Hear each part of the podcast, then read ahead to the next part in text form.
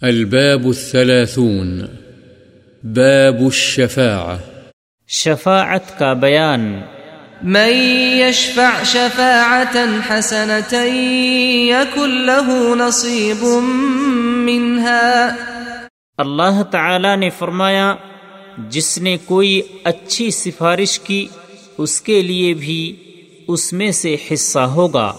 وعن أبي موسى الأشعري رضي الله عنه قال، كان النبي صلى الله عليه وسلم إذا أتاه طالب حاجة أقبل على جلسائه فقال، اشفعوا تؤجروا ويقضي الله على لسان نبيه ما أحب متفق عليه.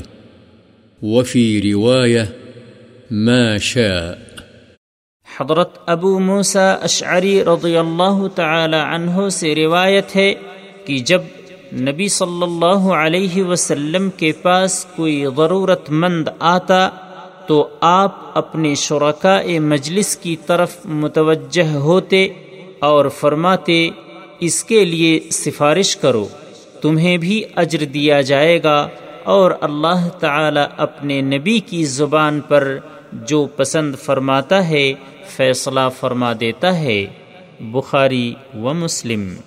اور ایک روایت میں ہے، جو چاہتا ہے، فیصلہ فرما دیتا ہے۔ وعن ابن عباس رضي الله عنهما في قصة بريرة وزوجها قال قال لها النبي صلى الله عليه وسلم لو راجعته۔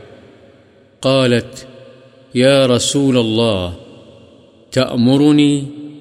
قال، إنما أشفع. قالت، لا حاجة لي فيه. رواه البخاري. حضرت ابن عباس رضی اللہ عنہما سے بریرہ رضی اللہ عنہا اور اس کے خاوند کے قصے میں منقول ہے کہ اس سے یعنی بریرہ رضی اللہ عنہا سے نبی صلی اللہ علیہ وسلم نے فرمایا، اگر تو اس سے یعنی مغیث سے رجوع کر لے تو اچھا ہے۔ اس نے کہا، کیا آپ رجوع کرنے کا مجھے حکم فرماتے ہیں؟ آپ نے فرمایا، نہیں، میں تو صرف سفارش کرتا ہوں۔